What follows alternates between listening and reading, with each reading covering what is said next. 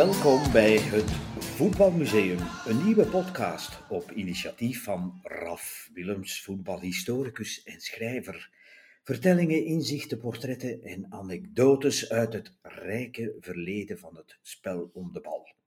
Een eerste serie hangen we op aan de 25 vedetten en ook wel anti-helden van de wereldbekergeschiedenis. Tussen de Olympische Spelen van Antwerpen 1920, jawel, want dat werd beschouwd als het eerste officieuze wereldbekertoernooi, en de World Cup in Qatar van 2022. Gebaseerd op mijn boek 111 legendarische voetbalhelden sinds 1920. Welkom bij aflevering 17 over Jan Keulemans, kapitein en Flandriëns, met als referentiewedstrijd België-Sovjet-Unie 4-3 in de achtste finale van de Wereldbeker van Mexico op 15 juni 1986. Jan Keulemans, juni 1991, Koning Boudewijnstadion, de Belgische bekerfinale, Club Brugge KV Mechelen, 3-1. Jan Keulemans, de kapitein van club, stak in de striemende regen de beker omhoog en de blauw-zwarte fans gingen sterke Jan brullend uit de bol. Het bleek zijn laatste wedstrijd. In de 90ste minuut trapte Kasje de strafschop van de zekerheid voorbij Michel Preud'homme. Let it rain, zong Eric Clapton. Jan Keulemans had wel iets weg van diens bluespower, kracht en techniek samengebald in een sterk lichaam. Hij speelde 96 interlands, kwam uit op 2 Europese 1980 en 84 en 3 wereldkampioenschappen 1982, 86 en 90. EK-finalist 1980 in Italië, WK-halve finalist 1986 in Mexico. Hij won 3 landstitels en 2 Belgische bekers met Club Brugge, waarvoor hij meer dan 500 wedstrijden afwerkte. Een kapotte knie verhinderde een mooi afscheid. Hij had zijn lichaam gesloopt in een stijl verwant aan die van de Flandriëns, de Vlaamse wielerhelden van voor de Tweede Wereldoorlog. Zichzelf afbeulend en bonkig opboksend tegen de zeewind over de Vlaamse velden. Jan Keulemans, Vlaamser kan de naam niet zijn, was ook een vedette op zijn Vlaams, een zonder sterallures. Niettemin bereikte hij, jongen uit de Lierse volkswijk, de wereldtop. Hij bleef in die omgeving van gewikst geschacher zichzelf, eenvoudig. En toch zeer zelfbewust. Hij was niet hooggeschoold of welbespraakt, maar bezat een eigen mening. De aanvoerder van de Rode Duivels gaf bijvoorbeeld glans aan de actie van de Belgische Voetbalbond voor de straatkinderen van het Mexicaanse Toluca, waar de Rode Duivels verbleven tijdens het WK 86.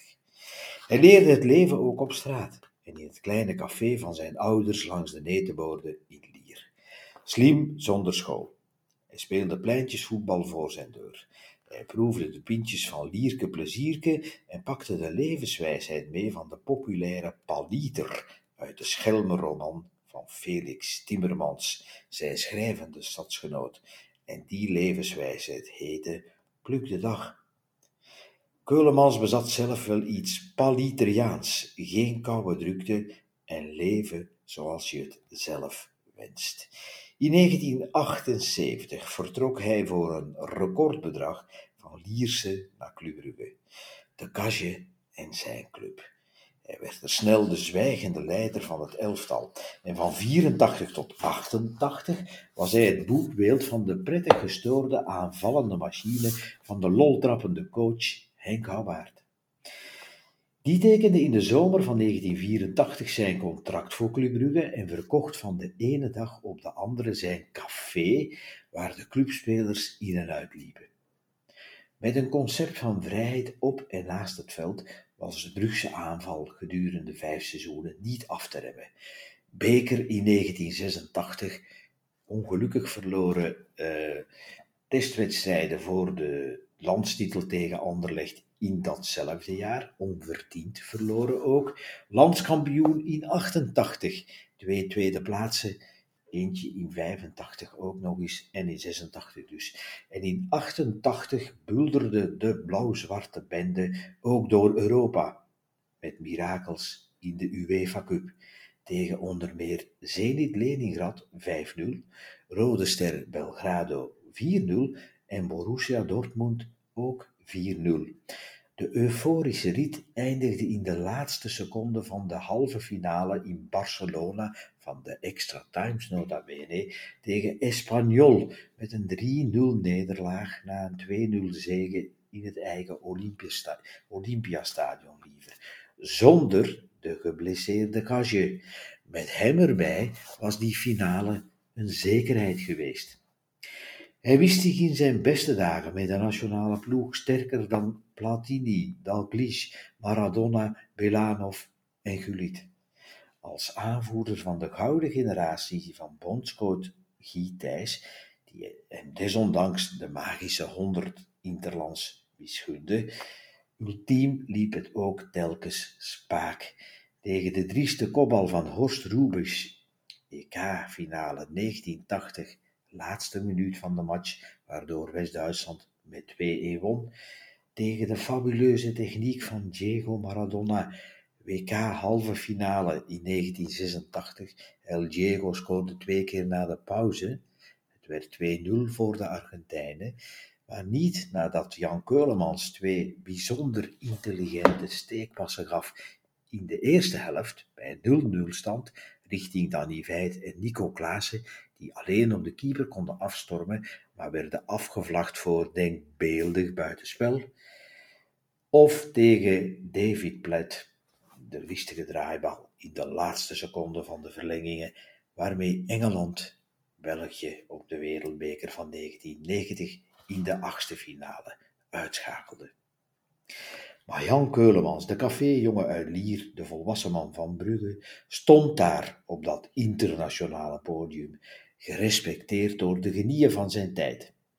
Hij stuurde België op elke mondiale naar één onvergetelijk heldenmoment. 1-0 tegen Argentinië in de openingswedstrijd van het WK in Spanje. Argentinië was de uitredende wereldkampioen en speelde daar ook voor het eerst met Diego Maradona.